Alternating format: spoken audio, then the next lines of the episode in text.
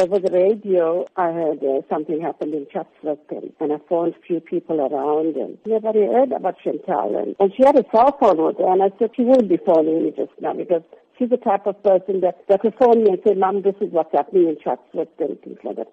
And I never got a call. So I went off from work and uh, I didn't see Chantal anywhere. So I got to the place uh, to the club, uh, to the Throb, and, and when I got there, they said to me, if you didn't hear from your child, please go to the police station, and there's names of the kids there, and you can have a look. And I looked on the list, and Chantal's name was never to be found, and must have stayed in Nationwide R.K. Khan Hospital.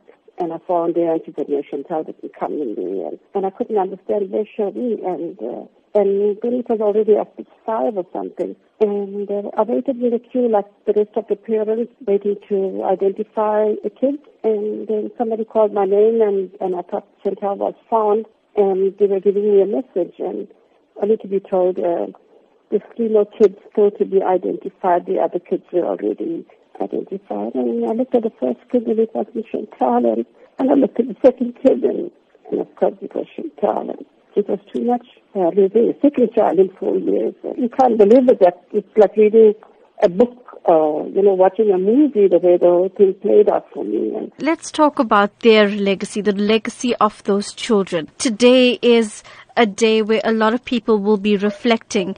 And what would you like to say, you know, specifically about their lives and even their memory today?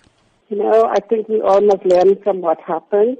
I know uh, some of them have very short memory of what happened. Some of them can't remember what happened. Some of them are very young when it happened. But I want to say to the kids, the youngsters of today, be responsible. Know your whereabouts. When you walk into a place, um, uh, watch what is happening, what the adults are doing. If they're doing something wrong or something, bring it to somebody's attention. And let us be responsible uh, so this never happens again. A death is a death. No matter how your child dies, it's very painful for any parent to go through this.